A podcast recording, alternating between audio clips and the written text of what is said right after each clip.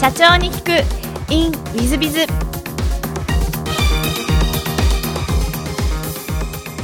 本日の社長に聞く in WizBiz は株式会社チームスピリット代表取締社長小木島浩二様です。本日はよろしくお願いいたします。よろしくお願いします。まずは経歴の方をご紹介させていただきます。1960年生まれ、埼玉県出身でデザインの専門学校を卒業後、デザイナーとしてデザイン事務所に就職。コンピューターでデザインができたらもっと楽しいことができそうだと考え、翌年プログラマーとしてソフトウェアに、ハウスに転職、その後、有限会社デジタルコースを設立、今のチームスピリットさんの前身となる会社でございます。その後2018年8月にマザーズに上場された上場企業の社長様でいらっしゃいます。よろしくお願い申し上げます。はい、まず最初のご質問なんですが、ご出身は埼玉ということで、小学校中学校時代どんなお子さんだったかと思い出はございますか？そうですね、特に目立つこともなく、そんなに活発とか勉強ができるとかそういうようなこともないですね。非常に世の中的には平凡な人間だったんじゃないかなというふうには思います。上場企業の社長さんだと珍しいんじゃないかなと思いますが、中の中とかそんな感じでいらっしゃいますか？そうですね、はい、というかあまりその頃何をやりたいとかそういうその意識をして取り組んだことはあんまり記憶にないですね。あ、そうですか、はい、そうですか。高校の方も埼玉でいらっしゃいますか？そうです。埼玉のこの高校時代はどんなことを過ごせないか思い出はございませんでしょうか？そうですね、中学ぐらいから、音楽をやったり、絵を描いたりっていうところが、少し趣味という形で、していたので、簡単に言えば帰宅部でですね、そんな音楽活動みたいなことを仲間とやっているという感じでしたね。じゃあロッカーとかそんな感じでいらっしゃいますか？個人的にはそう思ってますけどなるほど、はい、なんかそういう意味ですと今のお仕事に多少つながるかもしれないけど、アーティスト系に近い感じでいらっしゃるんですかね？そうですね、その後結局デザイナーになるという道を選んだので、その頃、感覚的にはそういう感じだったのかなと思いますね。なるほど、はい。でその後デザインの専門学校に行かれていらっしゃるんですが、やっぱりそのデザインとかそういうのに、憧れて専門学校を選ばれたりとかそんな感じでいらっしゃいますでしょうか？ええ、先ほど話したようにそんなに職業とか、何をするっていうことをあまり考えずに、来て、高校になれば当然皆さん進路を決めますよね。その時に仲間は経済学部とか経営学部とかに行くわけですよ。みんなそんなに経営とか経済がやりたかったのかっていうのはそれもびっくりして、自分も何かを選ばないといけないっていう中で、先ほど言ったようなデザイン系絵を描いたりっていうことをしてたので、そちらに行こうというふうに思ったっていうことですね。専門学校時代のその思い出なんてございますか？そうですね、それは強烈に覚えているのは、結構初日先生に「あなたたちはデザイナーになりたい」ということで、その学校に来てるんだろうけど、ほとんどの人はデザイナーにはなれませんと言われて、デザインを学んでとても良い消費者になると思いますよみたいなことを言われたんですよ。この野郎っていうふうにちょっと思ったけれども、結果的にはそうなったなっていう感じを受けてますね。なるほど、はい、そのお話からして一番最初はデザイナーとしてデザイン事務所にご就職されたわけですね。はい、でそちらの会社は結構お早めに辞めていらっしゃる感じですか？そうなんです。これ何か理由があられるんですか？実際はもう才能がないというのは気がついたんですね。やっぱり仕事にするほどプロフェッショナルになるほどの、デザインの力があったわけではないというところがあったので、早々に見切りをつけたっていうのが実際ですね。なるほど。でその後のご転職先が、今の仕事にもつながるのかもしれないけど、コンピューター系のソフトハウスでいらっしゃるということで、はい、そちらの方を選ばれた理由というのは何かあられますか？そうですね、デザインっていうのはそれなりに自分でも自信があって進めてきたことなのに、世の中に出てみたら、周りに比べたらとてもじゃないけど歯が立たない、ある意味挫折を、味わったわけなんですけれども、そういう状況で今まで培ってきたものが、いわばゼロに、変わったということであれば、全く新しい道を選びたいなというふうに思ったのが一つ。もう一つはちょうどその当時にですね、コンピューターグラフィックスが流行ってきて、例えばNHK のニュース番組って時計が最初あったじゃないですか。昔は本物の時計だったですよね、はい、それがコンピュータグラフィックスに変わったりした頃なので、デザインをやってきたならばコンピューターを使ってデザインをやりたいっていうところがあって、IT 系の会社を探したっていうことになります。なるほど。でそちらの会社は結構長くいらっしゃって最終役所取締役にまでなってらっしゃるんですが、はい、その会社にいらっしゃった時の思い出とかそういうのはございますでしょうか。そうですね、最初はプログラマーとして未経験ですけれども、採用されて、かなり、そうですね、残業も、当時ですね183時間っていう残業時間がですよ、っていう記録があって、でもそれでも2番目でしたそんな仕事をやってましたね。で、その後プログラマーからですね、いわゆる営業の方に回りまして、それまでは受託で開発をしていた会社だったんですけれども、あるところから自社プロダクトの話を持ってきて、で自分たちでそういうプロダクトを作るっていうようなことを行いました。でそれがちょうど世の中のダウンサイジングとか、LAN というネットワークの流れに乗って、自社製品がそれなりに売れて、それを販売する事業部っていうものを自分で作ったっていうところなんですね。いわゆる今でいうパッケージソフトとかそんな感じのイメージですかね。なるほど。じゃあ結構早い時期からそこに取り組まれる会社さんにいらっしゃったという感じなんですか。そうですね、まさにいわゆるスタートアップでしたし、 IT というのもまだメインフレームが中心の時代にダウンサイジングしたパソコンのものを出してましたし、またそういうものを自社製品を販売するにはマーケティングが非常に重要になるんですけど、今までやってきたデザインが生きたんですね、そこに。で、マーケティングを中心にして、そういう仕組みを作ったっていうことになります。なるほど。で、そちらの会社さんを、取締役の時にお辞めになって、別の会社さんの社長に就かれるわけですが、お辞めになった理由というのは何かございましたか。辞めたというよりも独立することはもともと決めてたんですね。で、実家が実は美容院をやってたりして商売をやっていたので、サラリーマンになるっていうのは基本的に選択肢としてなかったんですよ。なのでデザイナーだったわけなんですけれども、それが確実に、いずれは、独立するということは決めていて、本当は30までにはと思ってたんですが、結果的に伸びて36の時に独立したということになります。なるほど。で一番最初の独立した会社さんが有限会社ネットウェイさんという会社でしょう、はい、でこれ、ご経歴が合ってれば1ヶ月ぐらいでなんかこう終わってる感じなんですが、何かございましたでしょうか。実はグロービスという、今でいう経営大学院があると思うんですが、その前身のビジネススクールがあって、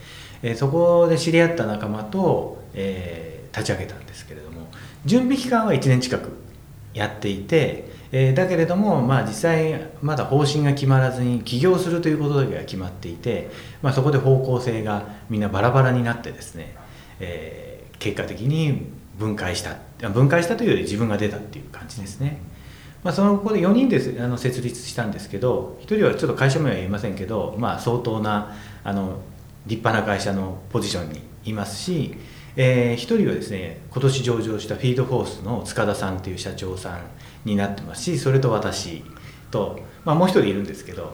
そんなメンバーが4人揃ったので、それは普通まとまってはいかないだろうっていう感じでしたね。なるほど。優秀な方々が4人も集まったので、みんなそれぞれ独立突破という道に歩んだと、こんな感じでございますでしょうかね。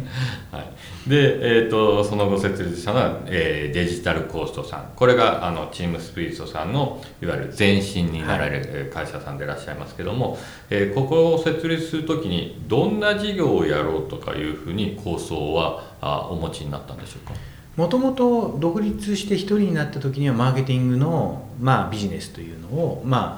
インターネットがちょうどその頃流行りだした頃でしたので、インターネットを使ったマーケティングっていうものを中心にしてやるつもりだったんですよ。ただそんな簡単にはいかなくて、それまでお付き合いのあった東芝の人に引っ張ってもらって、自分で自分をこう東芝に派遣する形でですね、東芝の中で、プロダクトを作るというような仕事に結果的になりました。じゃあ、いわゆるエンジニア派遣といいますか SE 派遣といいますか、そういう感じでいらっしゃるんですね。そうですね、いわゆる SE から入って、、その次はコンサルティング、プレセールス、最終的にはマーケティング全般まで、やるようになりました。今のチームスイートさんの前身といいますか、形が最初に作られたのは何年前ぐらいでいらっしゃる？今のチームスイートは2011年からだと思います。なるほど。じゃあその頃からちょっと、方向性を変えたという感じですか？そうですね。それまではずっと SE 派遣といいますか、そんな感じですか？はい、そういうその東芝の中に入って彼らの自社プロダクトを作ってマーケティング活動をするっていうことをやってたんですね。そこの中で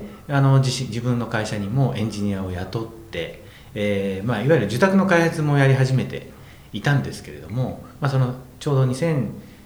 年にプロダクトを作ってるんですが、実は9年の頃から、自社製品、我々の自社製品を作ろうということの活動をして、2011年には受託の仕事を一切やめちゃってですね、プロダクトだけにシフトしたということになりました。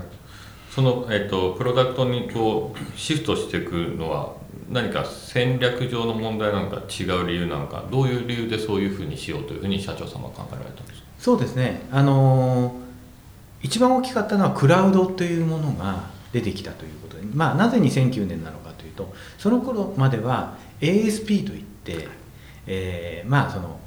いわゆるサーバーとかをですね、インターネットではサービスを提供するんですけど、ホスティングして自分たちのサーバーが必要というようなビジネスモデルで、それなりに初期投資も必要だったんですね。で、9年10年ぐらいからクラウドという形になってレベニューシェアができるようなモデルに変わってきたので、このタイミングで自分たちのビジネスを作りたい、そこまでその前の会社でも自社プロダクトを作ってきてる経歴ですので、いよいよ自分のものが作りたいというところがきっかけでした。なるほど。はい。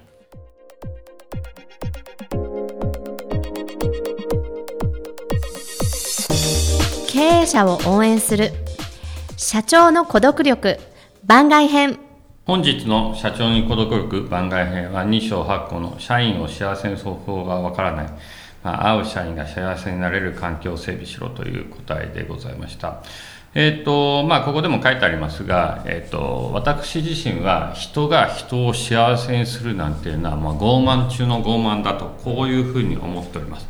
というのも、人生というのはそれぞれの、自己責任で、決まるので、自分をちゃんと幸せにする方向性にできるのかどうかは本人次第なわけですね。ですから社長様方が、社員の皆さん方を幸せにしたいと願うのは正しいけども、社員を幸せにできると思うのは勘違いだと思います。昔あるセミナーで、自分は社員たちを幸せにするんだ的なことを言った瞬間に、それは、考え方や生き方や、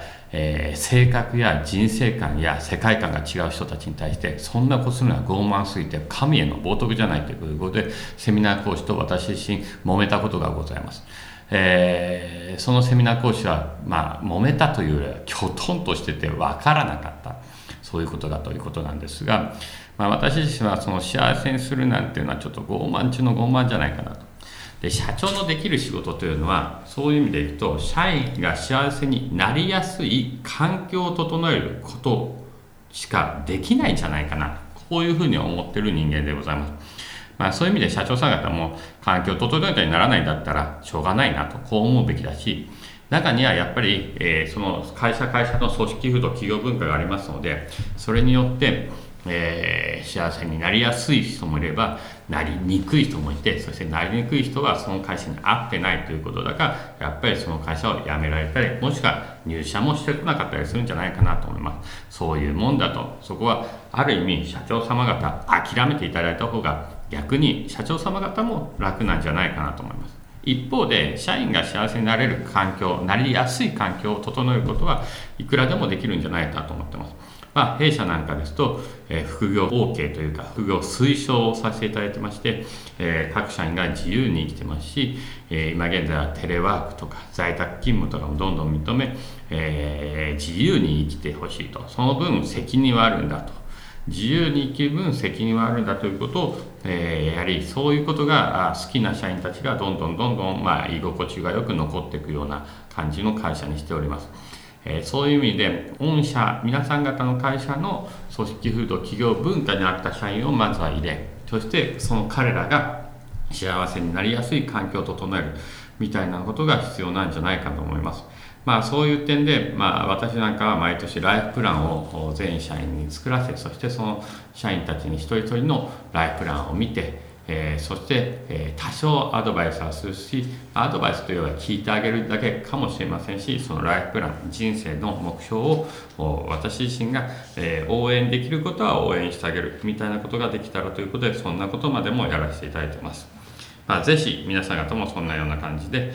環境整備が一番重要なんだとこう思っていただいたらいいんじゃないかなと思っております。本日の社長の孤独録番外編はここまで。また来週。